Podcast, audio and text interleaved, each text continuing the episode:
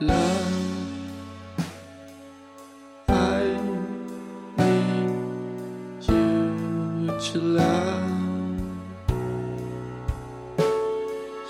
привет! С вами снова в эфире подкаст «Давай поговорим». И в этой виртуальной студии, как обычно, я, Стелла Васильева. И я, Аня Марчук. Всем привет. Всем привет. И сегодня мы хотели поднять тему киберопеки. Мы уже этот э, термин, это понятие несколько раз закидывали в предыдущих выпусках и поняли, что, наверное, надо посвятить этому целый выпуск, чтобы как-то подробно разобраться, что это, с чем это едят и так далее. И поговорим мы в контексте и гиперопеки, и, может быть, такого другого параллельного термина гиперконтроль, потому что гиперопека это чаще всего все-таки применимо по отношению очень опекающих родителей, а мы хотим эту тему, естественно, расширить, потому что какие-то такие вот попытки контролировать наших близких или контролировать кого-то, да, кто находится в нашем, может быть, подчинении, еще как-то эти вещи могут у всех так или иначе проявляться, и тема будет актуальна не только тем, у кого есть дети и кому сама вот эта гиперопека важна вообще узнать, что это такое, какие есть последствия, что плохого, хорошего. Но и также всем остальным тоже будет куда эту тему применить. Особенно те, кто только недавно стали руководителями, допустим, на работе, еще не очень до конца понимают, как общаться с подчиненными, какие они как боссы, как они себя ощущают с людьми, которые работают в их команде. Возможно, будет интересно послушать вообще, как наше поведение в отношении других людей, особенно за которых мы отвечаем, влияет на развитие этих людей, да, потому что основная проблема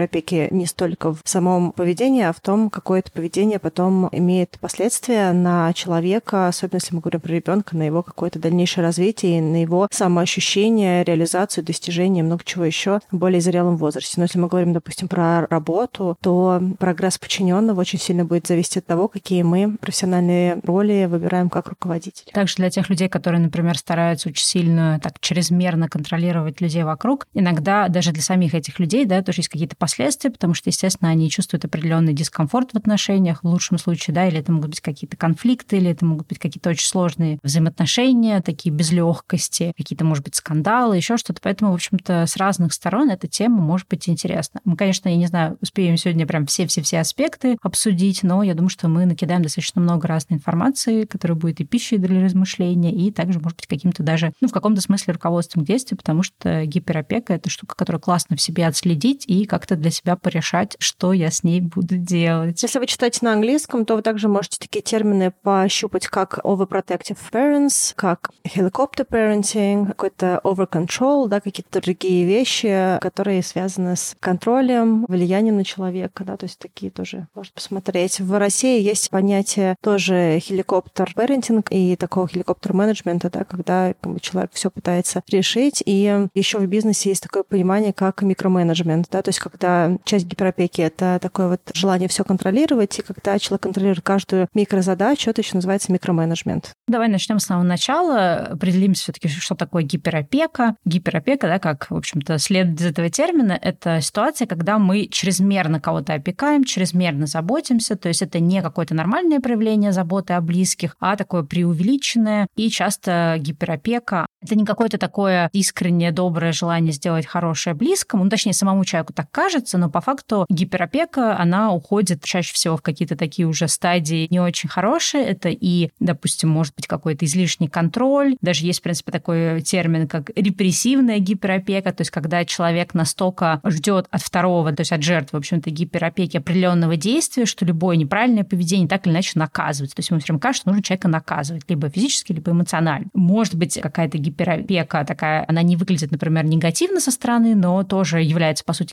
гиперопека. Это, например, там какая-нибудь потворствующая гиперопека. То есть когда человека, э, там, с него сдувают пылинки, все за него делают, там, ты не вставай, я тебе сейчас принесу, да, сейчас там и так далее и тому подобное. Это тоже очень, как бы, вроде бы выглядит как просто забота, но если этого слишком много, то она тоже плохая, и мы даже поговорим, почему. И также есть, э, в принципе, какие-то такие вот такой формат гиперопеки, когда, наоборот, ты второго человека все время возводишь на какой-то пьедестал, то есть его каким-то образом постоянно его хвалишь, значит, постоянно всем про него рассказываешь, не знаю, делаешь из него такую звезду локального или не локального даже масштаба. Сюда же, например, относится с точки зрения вот родителей дети, когда родители очень как-то активно пытаются, например, из ребенка сделать какого-нибудь актера, актрису, певца, вот эти все маленькие всякие фотомодели, маленькие звезды, то, что вот в Америке есть этот конкурс, да, как он называется, господи. Пиджин. Да, вот эти все какие-то... Ну, короче, вот такие конкурсы для трехлетних детей, и родители очень сильно во все это, значит, вовлечены. Это тоже некое такое проявление гиперопеки. Вообще, если мы говорим про детско-родительскую модель, где родители гиперопекающие, считается, что есть три категории гиперопекающего родителя. Первый — это тревожный родитель, то есть тот родитель, который опекает ребенка, потому что он очень сильно переживает, что с ребенком что-то произойдет. Допустим, что если он э, не будет о нем так сильно заботиться, то ребенок может пострадать, покалечиться, э, умереть или там заболеть, или какие-то еще могут быть плохие события, которые с ребенком произойдут. И вот эта вот э, тревога, нагнетание какой-то катастрофы, оно приводит родителя к тому, что он очень сильно вовлекается в жизнь ребенка. Вторая категория — это родитель, который хочет лучшего для своего ребенка. Иногда там есть история про то, что родитель сам чего-то в детстве не достиг или от него чего-то требовалось. Допустим, он хотел всегда быть певцом, но там, где он жил, не было возможности петь, или его родители ему запрещали петь, теперь у него родился ребенок, он хочет это, допустим, какое-то качество реализовать в ребенке. Либо ему очень не хочет, чтобы его ребенок сталкивался с какими-то такими серьезными жизненными страданиями. Допустим, часто это бывает, когда родитель за ребенка делает уроки, потому что он не хочет, чтобы ребенок столкнулся с публичным позором. То есть это всегда привязано немножечко к достижениям. И родитель для того, чтобы с ребенком не произошло какого-то не травматического события в плане, допустим, пострадал, да, как в первом случае, а именно какого-то успеха с ним не случилось, да, он старается с высоты своей, так скажем, взрослой экспертизы сделать за ребенка, либо ребенку продать свою такую вот модель взрослую, свою философию для того, чтобы ребенок достиг. И третья категория такого гиперопекающего родителя — это родитель, можно сказать, где-то требовательный, который считает, что если он не будет сильно вовлекаться в жизнь ребенка, то его ребенок ни к чему хорошему не придет, ничего в этой жизни не достигнет, поэтому пока он глупенький и маленький, надо везде его контролировать, надо ему показывать, как нужно жить, чтобы он правильную модель жизни для себя закатывал. Мама лучше знает, да, вот эта вот история про то, что родитель считает, что его мнение — это абсолютно истина, такое немножечко туннельное мышление, когда кажется, что есть только одна правильная версия, один способ, как события могут развиваться, поэтому родитель уверен, что именно его метод самый верный, и поэтому ребенка нужно именно так воспитывать, как родители считают. Поскольку есть единая верная модель мира, вот этот гиперопекающий родитель, он очень точечно, шаг за шагом формирует того человека, которого он считает нужным формировать в такой немножечко супрессии, да, то есть подавление воли, желания ребенка, не слышать своего ребенка, а только накладывать на ребенка какую-то свою философию. Собственно, как то, что мы говорили, это все можно также переносить на взрослые отношения, то есть отношения взрослых в отношении друг к другу. Если, например, взять пример, который Аня приводила, то, например, очень беспокоящийся о вас партнер, или это может быть и родственников. То есть это ситуации, когда, например, вы поехали в отпуск, и ваш партнер хочет, чтобы вы ему звонили один раз утром, один раз вечером, не потому что вы очень сильно хотите да, друг с дружкой пообщаться и не можете жить без друга,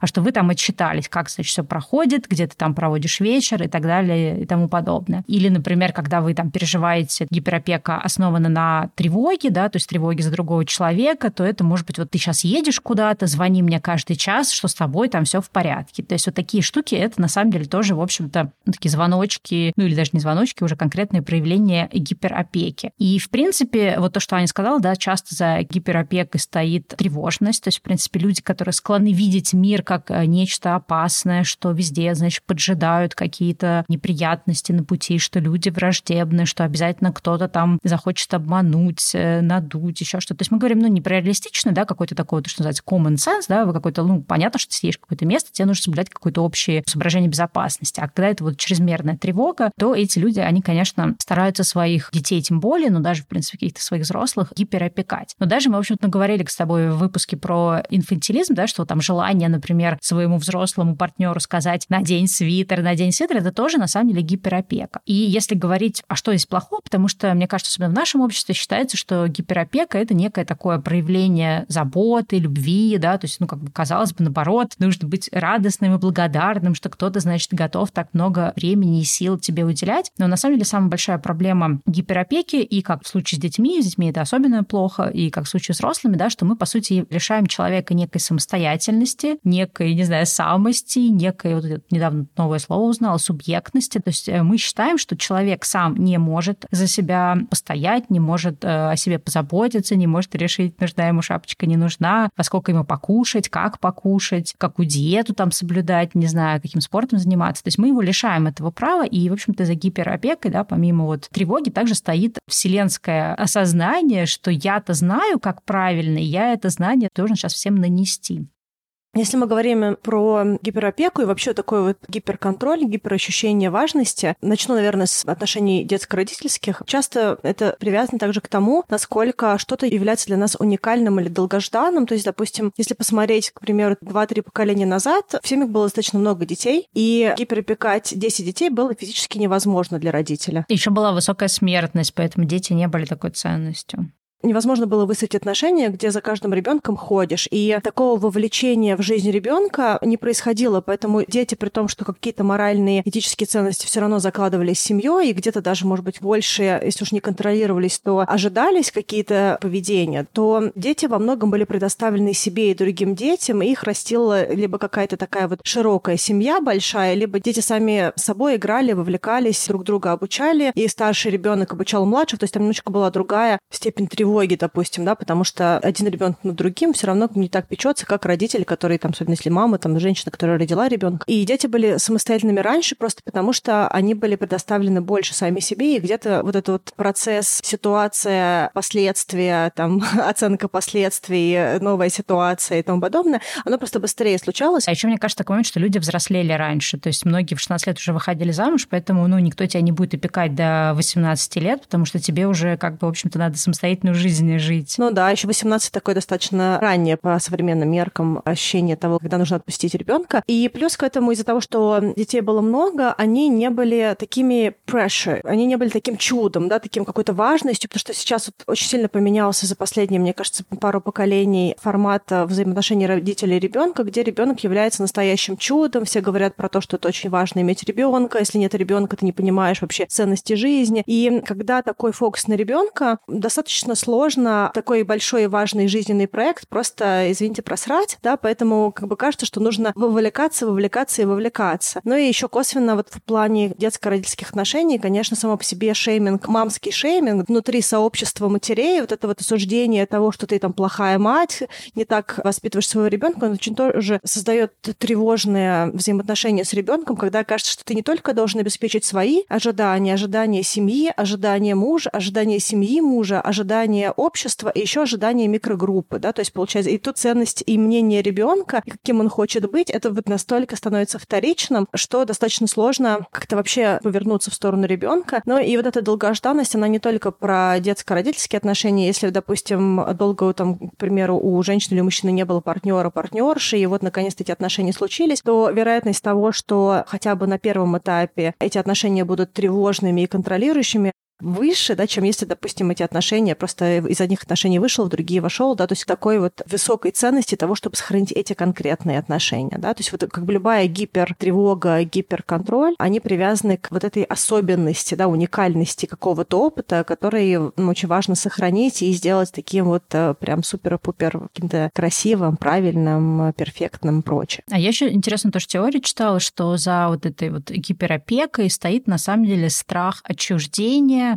Страх быть отвергнутым, остаться ненужным и так далее. То есть ты, по сути, обволакиваешь человека заботой, делаешь за него очень много вещей, но особенно, да, если мы говорим в контексте детско-родительских отношений. То есть если, например, мама 25-летнему мальчику все еще там стирает штанишки и готовит ему, значит, еду или какие-то там лоточки, судочки с собой, решает за него какие-то вопросы, то она, в общем-то, ну, как бы в каком-то смысле делает его более беспомощным, но, с другой стороны, он в большей, как бы, да, степени вероятности обратиться к ней, если ему нужно быть, решать какие-то вопросы. То есть мама становится более нужной, даже когда человек уже достаточно взрослый, самостоятельно, может быть, даже живет отдельно. Часто такое бывает, что люди ну, подсознательно кого-то обволакивают этой заботой, чтобы как раз создать такую гипернужность, гиперполезность, то, что без меня не справятся. И, в принципе, часто тоже да, такие вот вещи звучат, что вот что вы без меня будете делать. Причем они звучат как в контексте отношений семейных, да, когда, например, к сожалению, на женщину помимо работы взваливаются всякие функции по уходу за домом, но, с другой стороны, стороны, женщина может еще их как бы взять в такой как бы жертвенной немножко, обществом так уж поставлено, да, мы не будем туда идти, но, в общем, в любом случае, взять немножко такой в жертвенной роли, что вот я, значит, тут стираю, мою, готовлю, а потом оказывается, что если мама уезжает на две недели в отпуск, то дети и там взрослый папа не в состоянии там прокормиться и держать квартиру в чистоте.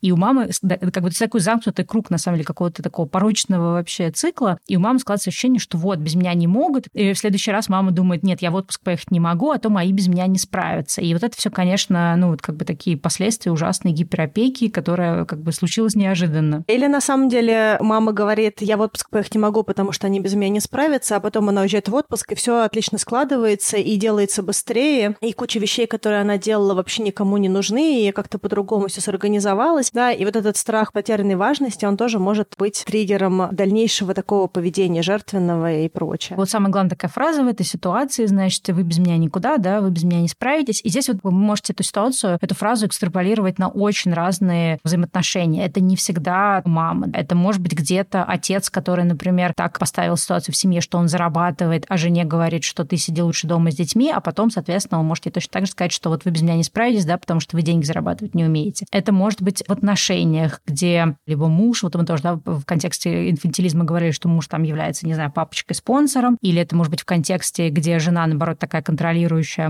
мужчина более такой расслабленный, и она, соответственно, за него все решает, за него, за детей, и получается, что если какая-то ситуация возникает, то папа такой, ой, я ничего не знаю, спроси у мамы, мама все разрулит, да, потому что мама действительно все за всех разруливает и становится таким вот незаменимым. И здесь вот очень важно, если вы где-то какие-то вот такие вот ситуации видите вокруг себя, ну, не в контексте анализирования других людей, да, другие люди сами с собой разберутся, а в контексте себя и своих взаимоотношений, то очень важно понять, что лично меня, например, двигает на эту гиперопеку, да, может быть, это действительно страх, что я не буду нужной, или что если я не буду обволакивать человека заботой, он не почувствует, что вообще во мне есть какая-то ценность. И вот эти очень важные штуки, с которыми, конечно, сложно бывает разобраться, но довольно-таки важно. Да, я хотела сказать еще, что в созависимых отношениях такая модель тоже очень часто встречается, что всегда есть один человек, который спасает и, соответственно, гиперопекает, и человек, который требует спасения, транслируя какую-то беспомощность. Ну или как бы такая динамика создается, что один человек как будто бы беспомощный, а другой человек как будто решающий.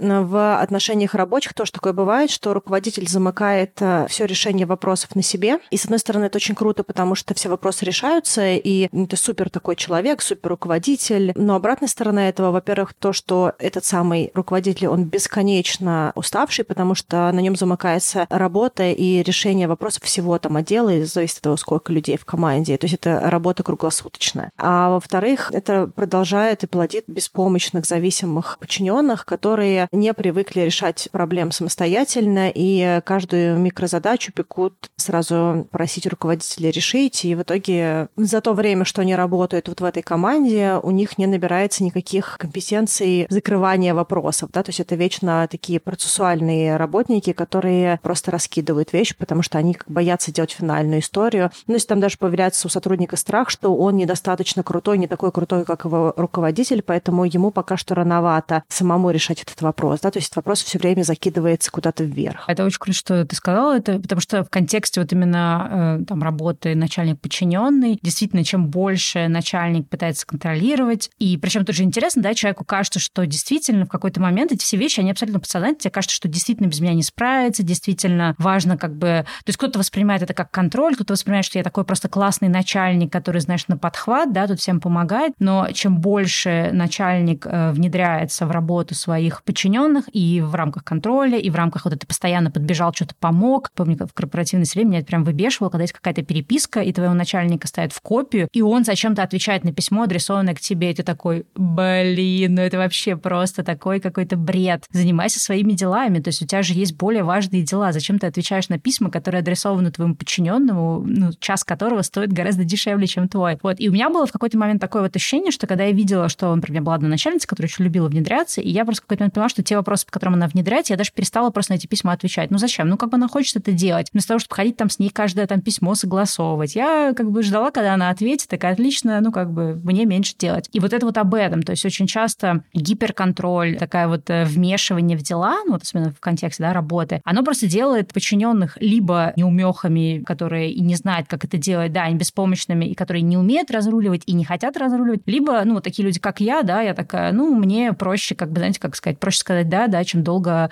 говорить, почему нет. Вот это же такая ситуация, да, она приводит, на самом деле, в общем и в целом к супер нездоровым, во-первых, отношениям на работе и супер нездоровым процессам, которые становятся неэффективными. Ну да, и еще, э, если, допустим, кто-то тебя не знает, может показать, что ты такая, типа, лентяйка, которая, ну, окей, пусть мой босс все решает. Но, допустим, зная тебя, сколько там уже, 15-16 лет, я знаю, что у тебя очень высокая степень контроля за очень многими вещами, и ты скорее переделываешь, чем не доделываешь. Тебе скорее нужно учиться отпускать искать, чем, допустим, делать лучше, к примеру, да, но при этом в ситуации, в динамике, когда ты видишь, что у тебя нет возможности даже ответить, что твой руководитель отвечает на все вещи и контролирует все вещи, хочет подписывать все штуки, даже тебя, такого человека, который self-starter, да, который сам все готов делать, на себя брать, завершать, контролировать, отслеживать процесс, даже человек, который, в принципе, сам весь процесс может вести, такой руководитель может быть абсолютно разрушительным. Демотивирует, да. Но еще, знаешь, я подумала о том, что иногда в некоторых компаниях про руководителей некоторые говорят, ой, ну это наша мама, допустим, ой, ну он нам как папа. Вот мне кажется, что когда динамика отношений приходит к тому, что своего руководителя, руководителя отдела, либо руководителя компании называют папа или мама, это может быть очень лестно, но одновременно это хороший такой звоночек, что подумать о том, а не делаете ли вы больше, чем вы должны были делать на этой позиции, и не растите ли вы зависимых от себя подчиненных, которые гораздо медленнее будут расти на работе, которые гораздо больше будут замыкать всех вопросах на вас, и не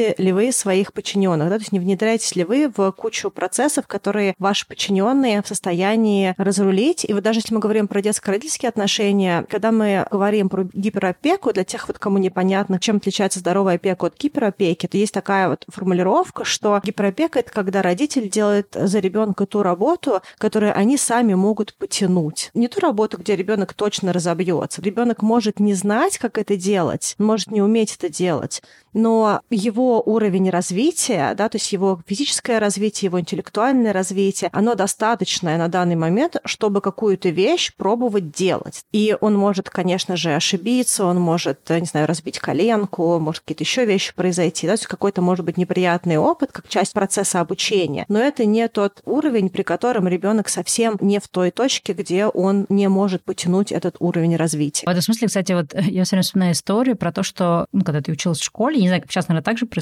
но меня всегда удивляло, когда родители за детей рисовали какие-то рисунки, делали вот эти гребаные поделки какие-то, знаешь, там из желудей и прочее. Ну, то есть мне, как взрослому человеку, мне кажется, это какой-то полный бред делать это за ребенком. То есть это, во-первых, возможность для ребенка работать с разными материалами, проявлять свою креативность и так далее, ну, возможность как-то самовыражаться. И я помню, было очень смешно, когда ты приходишь на урок ИЗО, у тебя какой-то кривой рисунок, а значит, там достаются рисунки других детей, которые, ну, явно не детьми нарисованы, знаешь, которые в пятом классе учатся. Не пятилеткой, да? Да, да. И это какая-то просто нелепость совершеннейшая. При этом я уверена, что в голове каждого родителя находится какое-то оправдание. То есть даже, может, сейчас кто-то слушает, сказать, ну, я просто экономлю ребенку время. Он устал. Или вот он просто устал, да. У него так много кружков. Если он устал, то, как бы, возможно, надо уменьшить количество кружков или просто забить на это домашнее задание. Ну, то есть нет никакой проблемы, если он просто получит тройку за, там, или двойку за ненарисованный рисунок. Ну, то есть это как такой иллюзорный способ решать проблему. И вот это, ну, это, конечно, жуткая вещь. И, кстати, вот, ну, несмотря на то, что у меня достаточно были строгие контролирующие родители, слава богу, никакие рисунки они за меня не рисовали. Ну, наверное, это было связано с тем, что они оба работали и очень много работали. В какой-то момент моя мама даже на двух работах работала. Но я ему очень благодарна, что они эти штуки не делали. Хотя, конечно, в школе бывали моменты, знаешь, был смешной урок этого, как это называлось, ОБЖ, и нужно было делать ватно-марлевые повязки. Я пришла домой, сказала об этом маме, мама сказала, ну сиди, делай, что. Я принесла эту, значит, ватно-марлевую повязку, которую я сама, значит, как-то сшила на руках. Она выглядела совершенно, ну, как бы ужасно, была какая-то кривая коса и вообще уродская. И пришли какие-то мои, ну, одноклассницы, которым родители, естественно, красивые, такие аккуратные, но мама еще умели шить, это все. Я смотрела на свою повязку, мне было за нее очень стыдно. Но с другой стороны, понимаешь, я сейчас человек, который может сделать ватно-марлевую повязку сам. А дети, да, родителей, которые за них все делают, возможно, сейчас они все еще живут с родителями и с мамой ходят за ручку, и как бы, да, и никакой самостоятельности и субъектности они так и не получили. Ну, то есть это, к сожалению, так работает, да, то есть э, опозорившись однажды ватно-марлевой повязкой, зато человек приобретает очень важный навык, ну, любой, не обязательно по шитью повязок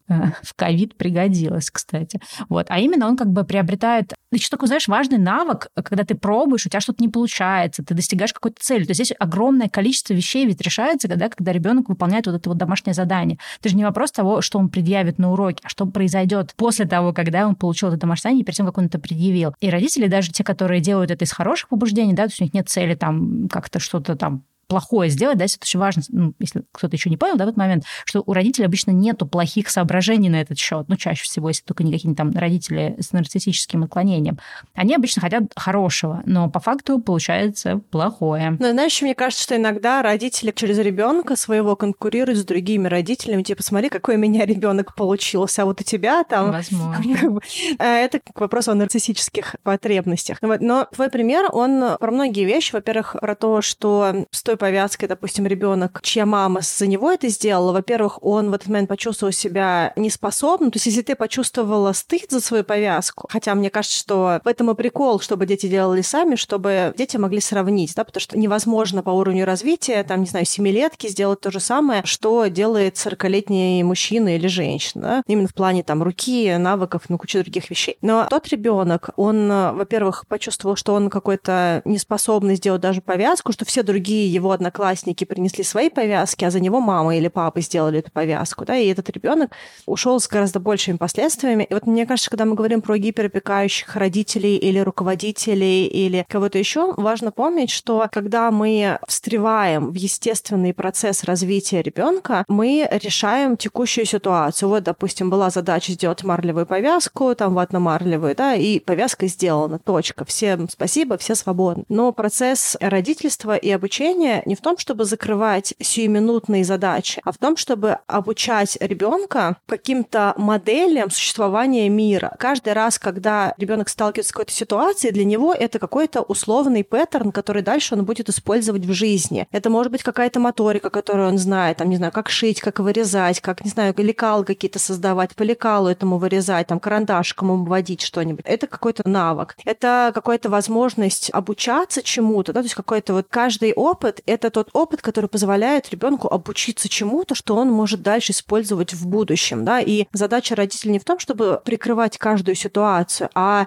использовать каждую ситуацию как обучающий момент для формирования правильных моделей каких-то жизней, которые ребенок потом заберет дальше в свою полноценную взрослую жизнь. Да, ну знаешь, вот, мне кажется, здесь как раз идет обучение модели самостоятельности, причем это как с ребенком, так и с подчиненным работает. И часто бывает тут как бы два аспекта. Если это про ребенка, то у родителей может, наверное, включаться какой-то такой перфекционизм, что как же мой ребенок принесет какой-то уродский рисунок или какую-то уродскую ватно-марлевую повязку. Как в случае с подчиненным, да, есть тоже такое ощущение. Я сама это проходила, потому что у меня тоже были подчиненные, когда ты такой, блин, так долго объяснять, это значит, пока ты это все объяснишь, потом это надо проверить. Ой, проще сделать самой. Хотя каждый раз, когда я, ну, у меня тоже есть проблемы некоторые с делегированием, но каждый раз, когда я делегирую какую-то функцию, первый, там, второй раз нужно объяснить, а потом ты понимаешь, что у тебя просто огромный кусок работы свалился, потому что два раза помучившись, или даже иногда бывает один раз помучившись, ты человека делаешь в этой области самостоятельным, и он у тебя берет определенный кусок работы. И чем больше как бы он получает этой самостоятельности, да, тем больше он тоже развивается, и тем больше он может взять, соответственно, в свою очередь. Это тоже такой очень, ну, как бы замкнутый круг. Но возвращаясь вот с историей с ребенком, почему вот гиперопека плохая, особенно именно в детстве, потому что она лишает как раз ребенка вот этих вот очень важных навыков самостоятельности, чего-то добиваться самому, ставить какие-то цели, понимать, как это все работает, искать, что мне нужно для того, чтобы сделать там эту повязку, искать какие-то ресурсы, спрашивать советы. То есть это навыки, которые потом понадобятся во взрослой жизни. И забирая этот навык, мы забираем, э, ну, как бы эту тренировку у ребенка. То есть ему все равно в какой-то момент придется выйти в большой мир. Это очень грустно, когда есть там 25-летние дети, которые жили все это время с родителями, очень опекающими, которые не в состоянии, там, не знаю, не понимают, как вещи в машинку загрузить. И такие люди, к сожалению, есть. Или там не понимают, как найти работу и работать, потому что, например, родители их содержали. Такие тоже примеры есть. Поэтому это все как бы очень-очень грустно на самом деле, потому что как бы, мы забираем у ребенка,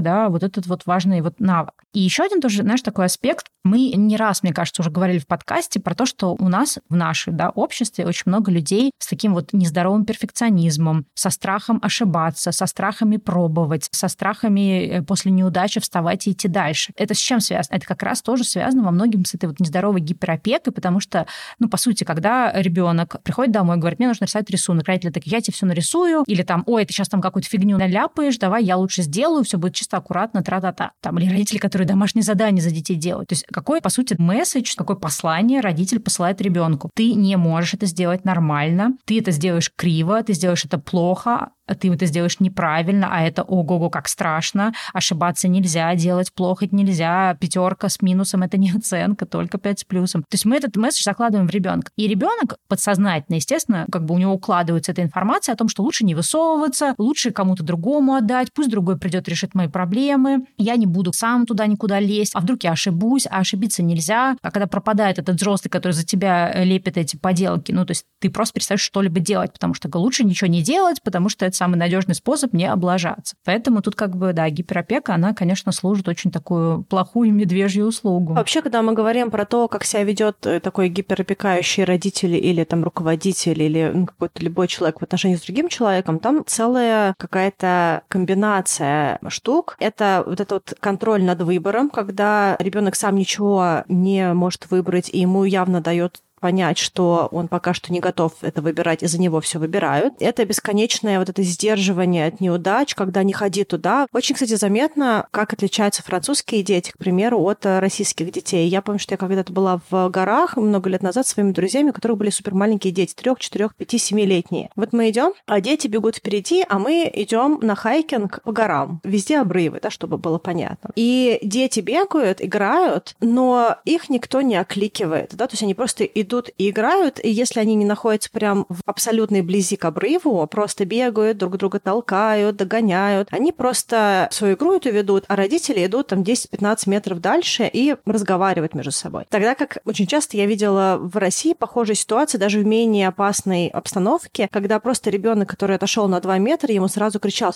куда ты пошел? Ну что же это такое? Сколько можно говорить? А ну вернись. И вот этот вот крик у этого ребенка сохранится на долгие годы годы. И вот это вот желание ребенка защитить от невзгод просто триггерит очень много плохих вещей в ребенке. Потом это же не просто история про то, что чрезмерная опека, это также еще и чрезмерное наказание, да, то есть когда случается действительно какая-то плохая ситуация, она может быть плохая в разном масштабе, ребенок ехал на велосипеде, упал, либо заговорился, куда-то посмотрел, оступился там, коленку поцарапал. Гиперопекающий родитель склонен на этого ребенка кричать. То есть либо он будет э, страдать страдать при ребенке, что даст ребенку понимание, что это какая-то очень большая проблема. То есть вот именно переживать, ну, боже мой, я так напугалась, ох, ох, ты как упал, ох, что ж коленка, что ж нужно будет делать. И вот дальше вот такое вот причитание, которое ребенку создает эту ситуацию чрезмерной. Либо то же самое, только с негативом на ребенка направлено. Сколько раз я тебе говорила, чтобы ты смотрел под ноги, что такое, куда ты смотришь. Некоторые родители могут отдернуть ребенка, тряхануть его, потому что он в этот момент упал. То есть это как бы очень много еще и наказания, не соответствует соответствующего ситуации, да, то есть по-хорошему, ну, упал, но оступился. Жив, цел, и иди дальше. Ну, это вот как раз это репрессивная гиперопека. Да, да. потом чрезмерное закатывание этой модели, что вот ты туда пойдешь. Была какая-то книжка, называлась как-то «Бедная Эльза» или как-то еще сказка, когда она пошла в подвал, села и рыдала весь вечер, потому что она подумала, что вот у нас родится ребенок, а потом он спустится в подвал и там упадет. И вот она сидела, оплакивала ребенка, не находясь ни в отношениях, ни в чем. Вот, ну, то есть вот катастрофизация событий, которые могут вообще никогда не случиться случиться. Еще если мы говорим про третий тип родительства гиперопекающего, это также нереальный фокус на достижениях, на том, чтобы ребенок всегда получал какие-то супероценки, чтобы он был всегда лучшим из лучших. И ребенок настолько закатывает эту тревожную модель того, что родитель от него ожидает то, что он не может. Иногда, кстати говоря, даже не по уровню. То есть некоторые родители, они хотят от ребенка то, что на его уровне развития просто невозможно. И ребенок пошел на два кружка вокальных, а потом от него требуют, чтобы он пел так, как будто бы он оперный певец. И когда он на первом своем своем показательном концерте там с горем пополам как-то какие-то ноты издал, потом ему весь вечер рассказывали, что оказывается, вот Миша тоже вроде недавно пошел, но Миша вот как пел, а ты вот смотри, как неудачник. Какие-то вот такие вот истории.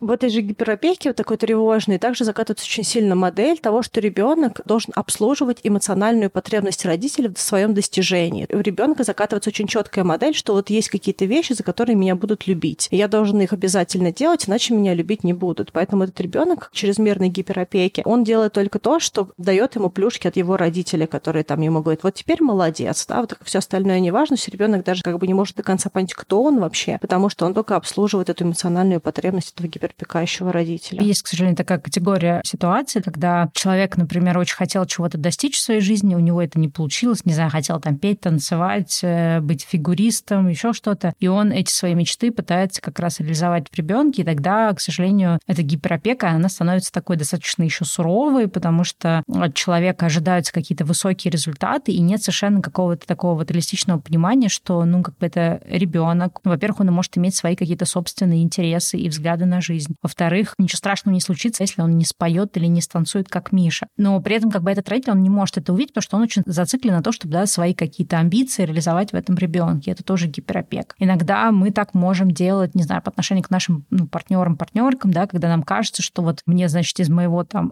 партнера нужно сделать что-то особенное. Например, я прочитала какую-нибудь книгу по там, худению, спорту, питанию, да, и пытаюсь как бы навязать это все своему партнеру, потому что мне кажется, что ему нужно обязательно, значит, заняться своим здоровьем, заняться телом, заняться еще чем-то. И мы тоже в каком-то из выпусков про это говорили, да, что, ну, как бы ты не можешь навязать это человеку, ты можешь делать это сам и быть примером для этого человека, но при этом оставляя право человеку выбирать. А вот, к сожалению, гиперопека, она этого права не оставляет, и вообще она, в принципе, считает, что поскольку я, да, как гиперопекающий человек, я, типа, лучше знаю, как надо, я либо там жизнь прожил, да, если я родитель, я же пожил, вот поживи с мое, будешь знать. Во-вторых, у меня есть ощущение, что все люди такие же, как я, то есть если мне, например, хочется заниматься спортом, то, значит, всем должно хотеться заниматься именно этим спортом. Я только этим заниматься спортом не буду, а я скажу своему партнеру, пусть он занимается. Я на диете сидеть не буду, а партнер пусть за меня худеет. Нет, ну бывает и так, что человек, например, чем-то сам занимается, и ему, ну там, яркий пример, если я решила стать веганом, мне кажется, что теперь все мои друзья и все мои родные должны все знать про веганство, должны все как бы этим заниматься, и я буду это навязывать всякими разными способами, потому что я же знаю, что им от этого лучше будет. То есть вот это вот желание, значит, того блага, да, которое насаживается без относительно того, чего хочет, не хочет другой человек, это, конечно, ужасная вещь. А еще мне кажется, что надо помнить, что партнер партнер это не проект, и ребенок это не проект. И когда к партнеру и к ребенку относятся как к проекту, это тоже формирует такие отношения гиперзависимые, гиперопекающие, вот эти все истории, что вот партнер, ну, в общем, хороший парень, но как-то вот одевается стрёмно, ну ничего, я его переделаю, я его научу нормально одеваться. Да, или какая-нибудь вот такая вот история. Ну, вот там страшненький, ну ничего, я его приведу в порядок, отмою, будет нормальный. Да, или какие-то вот эти все истории. Это не история про партнерство, это история про то, что я себе взяла проект, и я теперь этот проект буду делать делать. Ну, как, в общем-то, люди — это не поддержанный винтажный стул, который можно перетянуть. В общем, такое отношение, оно формирует очень странную динамику. Еще хочется сказать в плане гиперопеки то, что чем больше мы опекаем другого человека и больше за него принимаем решения, тем больше мы формируем человека, у которого нет никакого инструментария в жизни. Ребенок или взрослый, даже тот, который умел что-то делать, в какое-то время он разучается что-то делать, потому что он понимает, что другой человек за него это делает. Он даже может не понимать это осознанно, но навык теряется. И чем больше мы делаем с другого человека, тем больше мы забираем вот этот инструментарий, такой toolbox, да, а если это ребенок, то он может вообще вырасти человеком, у которого нет никакого toolbox а. ты привела пример, потому что человек вырастает, и, там, допустим, съезжает и не знает, как запускать стиральную машинку. Проблема даже не в том, что он не знает, как ее запускать, а в том, что он находится на том уровне, когда он считает, что он не справится с этой задачей, что он не сможет никогда сам стирать в стиральной машинке. И он даже не хочет с этим разбираться. Да, последствия гиперопеки в том, что у человека так закатана жизненная модель, что ему кажется, что либо он не должен в этом разбираться, либо он не хочет в этом разбираться, либо кто-то другой должен разбираться, либо он полностью потерян, потому что ему приходится сталкиваться с ситуацией, которой он раньше не был. И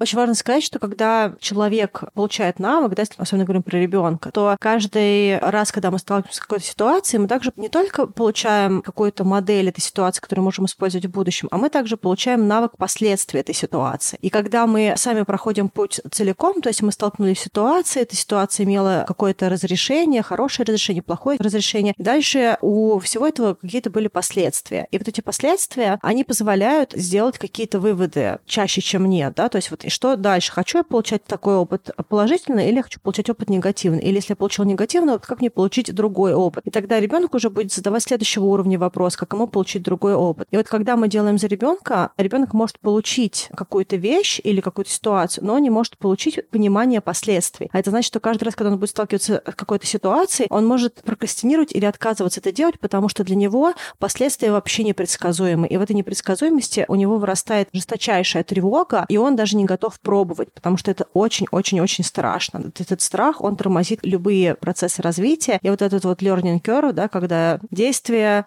ошибка, последствия, новый опыт там, и прочее, прочее, прочее. Получается еще, что помимо того, что человек лишается, в принципе, какого-то желания и навыка пробовать, двигаться, достигать чего-то, он, в принципе, также получается человеком, у которого атрофированы желания. То есть, когда мы человеку постоянно навязываем, надеть, не надеть шапочку, холодно ли ему или жарко, поел он, не поел, что ему поесть, как ему, там, не знаю, какую одежду покупать. То есть то, что часто бывает, да, родители навязывают детям, какую одежду покупать, там, навязывают, не знаю, с кем дружить, еще что-то. То в конечном счете, да, особенно если мы говорим про маленького ребенка, он э, понимает, что нужно очень много энергии на то, чтобы противостоять родителю, да, для того, чтобы отстоять, какую одежду или там какую прическу я имею право носить, с кем общаться и так далее. И в какой-то момент он либо уходит, э, ну, в какой-то сопротивление бунтарства, либо он полностью подавляет свою волю, и, в принципе, потом человек, вырастая, ему может быть там 20, 30, 40 и 50 лет, и он уже совсем не знает, что он хочет, у него нет каких своих желаний, он не понимает, какие у него потребности, потому что это все было атрофировано да, в детстве,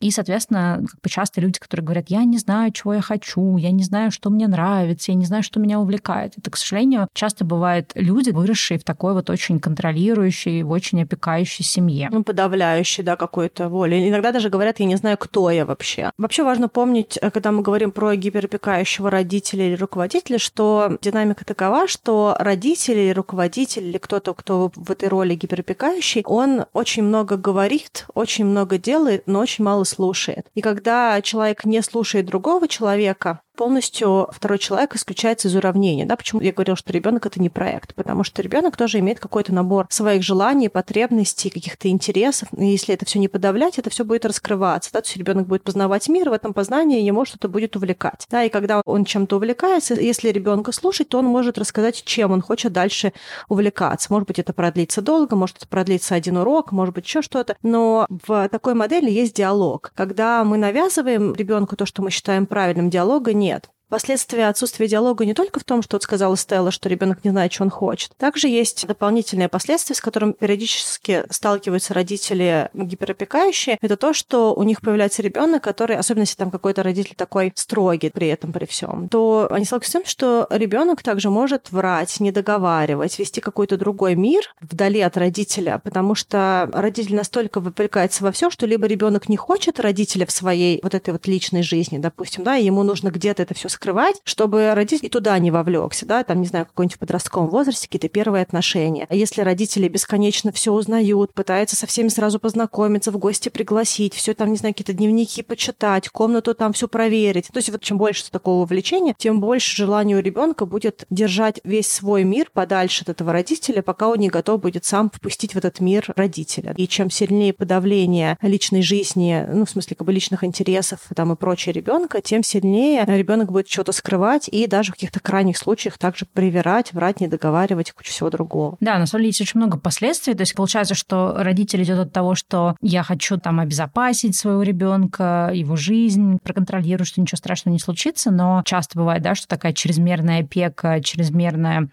не знаю, чрезмерный контроль, особенно там, про детей подросткового возраста, да, они выливаются либо вот в это бунтарство, и причем это может доходить до того, что а на зло родителям, да, попробовать все, что нельзя пробовать, то есть такое тоже может быть. Бывает по-разному, да, кто-то, наоборот, э, будет таким более, не знаю, ну, то есть мне, в принципе, довольно-таки много, допустим, в детстве запрещали, и, э, наверное, у меня были какие-то тоже свои последствия этого. У меня не было там желания совсем уж все попробовать, но э, есть огромное количество детей, которые как раз вот именно в режиме бунтарства делают все, там, то есть, условно говоря, если какой-нибудь там очень строгий отец, который запрещает там гулять с мальчиками, то закончится тем, что девочка просто переспит с первым попавшим и так далее. Ну, то есть, как бы вообще запреты, они не очень могут работать. Но есть еще, знаешь, еще какие последствия тоже я читала, очень интересно, последствия гиперопеки, когда это опека, вот это вот забота очень такая, знаешь, навязчивая, потому что э, в чем проблема навязчивой такой заботы, да, она полностью разрушает личные границы, то есть поскольку ребенок воспринимается, да, как, как я сказала, как проект, или она воспринимается как часть, э, то есть родители считают, что ребенок это моя собственность, или это что-то мое, за что я отвечаю, про что я все решаю, соответственно, нет никаких границ, да, нет границ по части того, что есть какое-то личное пространство ребенка, да, что там нельзя лезть в его, там, не знаю, мессенджер, смотреть, что он кому пишет, или читать его дневник. То есть, когда вот этого всего нет, у детей также есть ощущение какой-то вот навязчивости,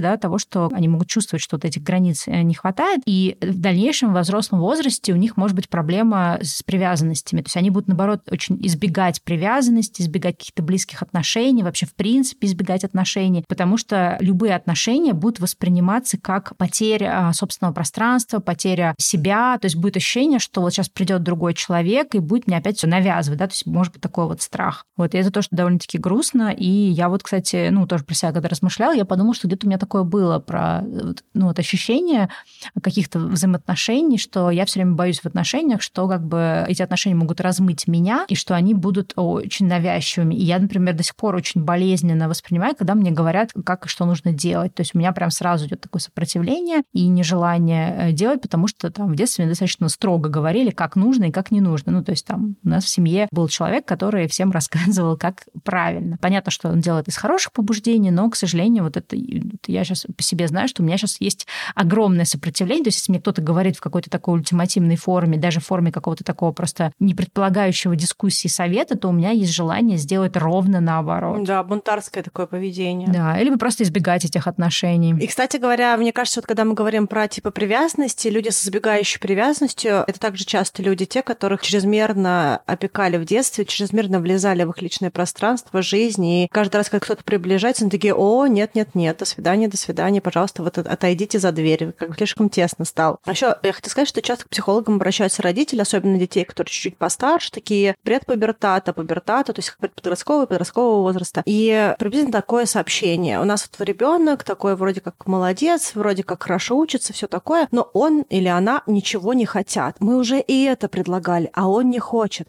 И вот это предлагали, а он не хочет. И за границу предлагали поехать поучиться, а он отказывается. И вот он всего отказывается, и он ничего не хочет, и не знаем, что с этим делать. И вот в таких ситуациях это очень важный и заметный индикатор того, что родители чрезмерно вовлекаются в жизнь ребенка, и ребенок просто хочет родителей дальше из своей жизни. И самый лучший способ позволить ребенку что-то захотеть, это от него отстать. То есть перестать вовлекаться в его жизнь, дать ему пространство, дать ему время, не лезть в его какие-то процессы. И неважно, какое это решение, большое или маленькое, вопрос кружков, вопрос какого-то обучения, которое дальше должно сложиться, еще каких-то вопросов. Ребенок не выберет ничего, пока у него на душой стоят родители. Этот молчаливый протест. А ребенок даже, может быть, так это не формулировать для себя. Да, он может просто считать, что как бы заколебали, ничего не хочу. То есть в каком-то таком виде. Но на самом деле это молчаливый протест, который говорит о том, что я ничего не хочу сейчас, потому что мне всего много. Также, если это ребенок более юного возраста, и в какое-то время он перестает чего-либо хотеть, есть вероятность, что он перегружен кружками,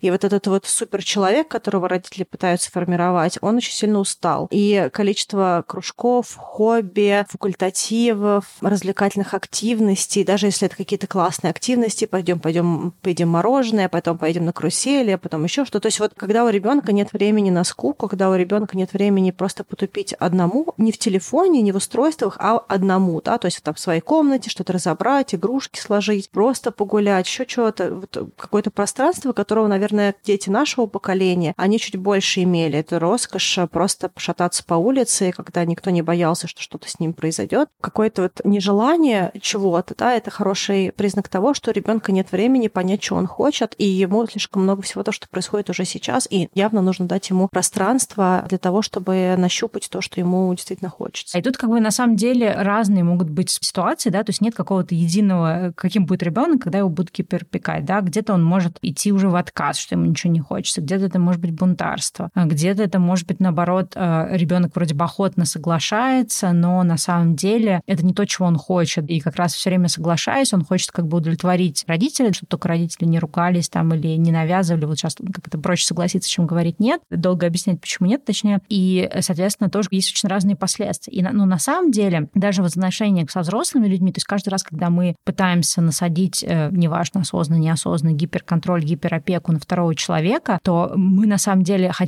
одного, да, мы можем даже что-то хорошего хотеть, по факту получается обратная сторона. То есть я знаю в отношениях, да, если кто-то, наоборот, слишком меня опекает, то я начинаю избегать этих отношений, то есть я чувствую как бы, что эти отношения для меня становятся слишком удушающими, и я, наоборот, начинаю сливаться. А человек, получается, может, наоборот, опекать, потому что ему хочется этих отношений, но если бы он вел себя как-то более нейтрально, у меня было бы больше желания с этим человеком общаться. Вот я по себе тоже замечала там, да, вот таких э, семейных, да, я понимаю, что каждый раз, когда я пытаюсь сделать что-то, что мне кажется, я сделаю лучше, чем, например, делает мой партнер, заканчивается тем, что он в какой-то момент вообще перестанет это делать. И все. И как бы и ты в итоге будешь в ситуации, где тебе будет казаться, вот, я делаю все, а партнер не делает ничего. Но вопрос в том, что нужно позволить этому партнеру делать, как он делает. Я вот, у меня такая есть история, которая со мной уже, не знаю, очень много лет. Я помню, я как-то стояла в магазине, в супермаркете Билла и слышала, как женщина орала на мужа за то, что он не то, короче, масло взял. То есть он такой, ты что, не знаешь, какое масло мы едим? Вот они стоят, орут, орут, орут друг на друга. И в конечном итоге он говорит, что, ну, короче, типа, в следующий раз сама это масло покупай, такая умная. И я понимаю, что эта история, к сожалению, закончится тем, что женщина решит, что, окей, у меня э, муж не способный выбрать масло, у меня нет сил объяснять ему, какое масло нужно, я просто буду покупать сама. И тогда вместо того, чтобы просто принять, ну, будет не то масло, да фиг с ним, ну, как бы зато мой муж участвует в том, что помогает мне в домашнем хозяйстве. Вместо этого она все это взвалит на себя, и в итоге, ну, как бы эти отношения, да, они явно не улучшаются от этого. Но это очень очень сложная штука. Я знаю по себе, что действительно иногда кажется, что ну сейчас я вот сделаю за этого человека, ну потому что он сделает не так, он как-то сделает это долго, или он это сделает криво, или еще как-то. Но на самом деле здесь очень важно отпускать, потому что даже со взрослыми людьми так работает, что если мы делаем что-то за другого человека, в какой-то момент он вообще перестает это делать, и мы же сами потом будем недовольны. Или он так и не научится. Если есть силы на гиперопеку, лучше включать терпение, объяснить, как-то обсудить, кто как хочет, вместо того, чтобы навязывать это или делать за другого человека. Поскольку это очень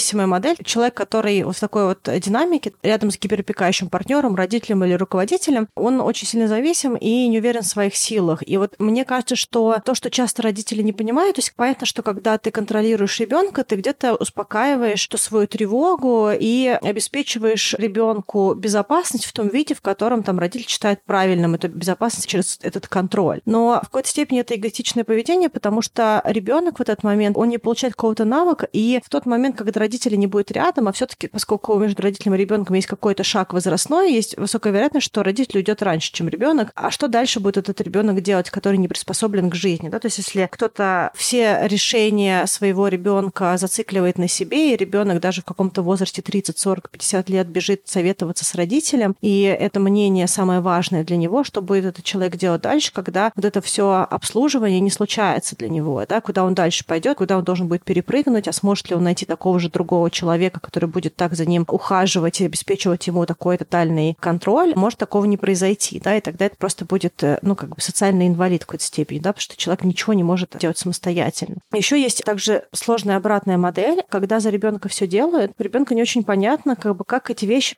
получаются. Они просто приходят, что-то родитель э, сделал, да, как-то марлевая повязка сама случилась, да, и куча всего другого само произошло. И когда ребенок вырастает и сепарируется, что, кстати, ментально часто не происходит в таких зависимых отношениях, то есть как бы само по себе сепарация, то есть каждый раз, когда родитель делает за ребенка, он лишает ребенка возможности сепарироваться от родителя. Но когда хотя бы физическая сепарация происходит, то есть ребенок, допустим, съезжает из дома родителей, поскольку он абсолютно не представляет, каких усилий родители стоило делать то, что делалось, ребенок почему-то уверен, что это все было легко. И когда он сталкивается с реальным миром, у него возникает очень сильная злость и неприспособленность, и где-то в какой-то степени даже надменное желание получить это таким же легким путем, потому что он не знает цену этого, да, он просто приходит, и он как будто бы это требует. Ну, как бы, а поскольку мир так не работает, он получает достаточно неприятный опыт. И этого неприятного опыта у ребенка очень очень много, да, почему он, допустим, озлобляется, закрывается, потому что цену усилий он не понимает. И он ожидает, что мир сам ему все это принесет, как раньше ему все это приносили родители. И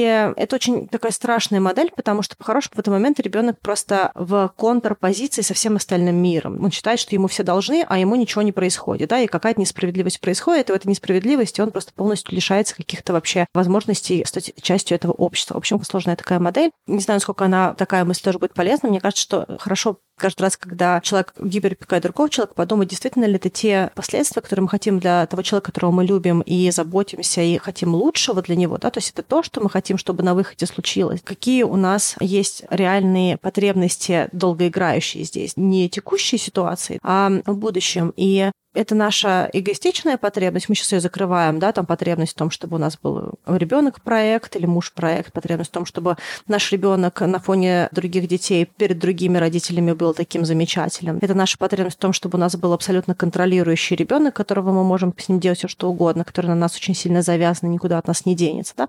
Или мы все-таки в этой истории про другого человека, да, или про какие-то более здоровые отношения, где мы рядом с другим человеком, мы помогаем движению вперед, помогаем обеспечить новый опыт, пройти этот новый опыт, да, то есть мы хотим для другого человека большего блага. И, может быть, где-то мы сталкиваемся с неприятной ситуацией, когда у нас просто плачущий, кричащий, орущий ребенок, который чего-то не получил в моменте, но мы понимаем, что, возможно, этот ребенок страдает сейчас, но это очень важный для него опыт, который позволит ему выйти с каким-то более удачным результатом когда-то в будущем. А и вот это тоже хорошо помнить. В плане обучения есть такой вот стандарт э, простой, да, как вот как человек получает новый навык. И как вот здорово его давать, если вы руководитель, у вас есть подчиненный, либо если вы родители, у вас есть ребенок, да, которому тот навык, который вы даете по возрасту его развития. Первое — это вы делаете за человека. Второе — вы делаете вместе. Третий шаг — это вы смотрите, как он делает. И четвертый — этот человек делает самостоятельно. Таким образом, вы проходите путь от того, что у вас есть зависимый человек, до ситуации, когда у вас есть абсолютно независимый человек. Ну, вообще, в целом, если вы поймали себя на гиперопеке по отношению либо к своим детям, либо к своим подчиненным, либо по отношению к партнерам, да, опять же, мы с Аней не говорим, что все какие-то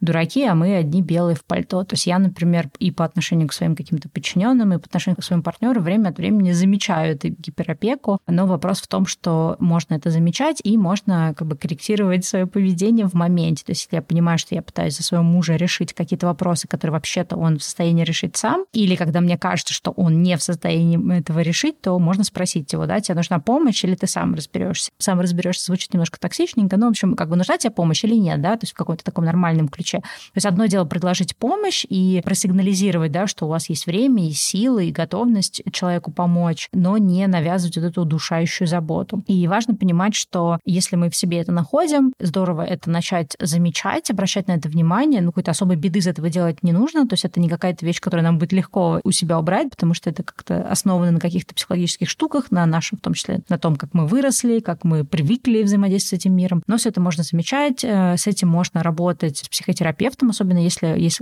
проблема гиперопеки с детьми, потому что это сложная штука, да, это сложно очень делать, то, что называется сепарация детско-родительская, то есть можно с этим тоже работать, можно изучать информацию на эту тему. Кстати, у Петрановской очень много всякой информации про, если прям можно даже на YouTube погуглить, про детско-родительские отношения, про опекающую маму, сверхзаботливую маму, то есть там очень тоже много полезной информации. И важно понимать, что мы опекаем не потому, что мы делаем исключительно какое-то доброе дело, а потому что мы все-таки хотим контролировать человека, и где-то это на уровне манипуляции, и нужно искать, ну, так скажем, проблемы в себе. Почему мы это делаем, что нас заставляют, то есть какие-то, может быть, там тревоги, страхи, и уже работать, собственно, с этими страхами, тревогами, да, то есть не с гиперопекой самой работать, а пытаться понять, что может ее вызывать, то есть что за ней стоит, и уже дальше с этим как-то дальше взаимодействовать. Я считаю, что частично родители действительно пытаются и для ребенка сделать какое-то благо, и там много хороших побуждений, но модель этого причинения добра, она достаточно сложная, и здорово все таки давать ребенку чуть больше свободы, ну, или подчиненному давать чуть больше свободы. Если вообще это отношение двух взрослых людей, да, если мы говорим про отношения, допустим, партнеров в семье, то тут вообще вопрос, хотим ли мы быть с человеком, который для нас равный, или мы в модели, где спасатель и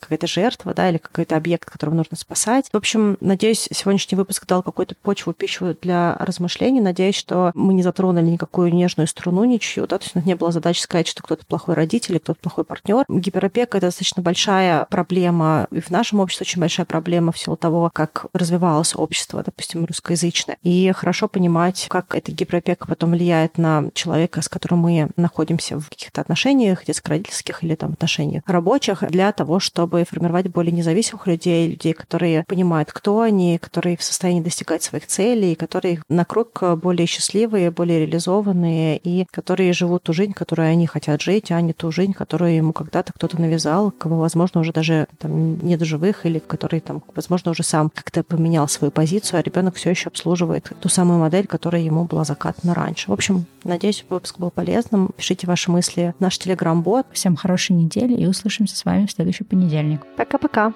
Love.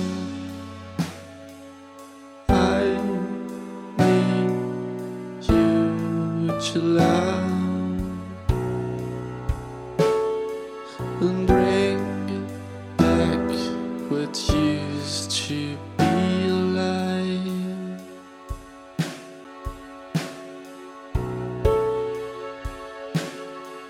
I just can't love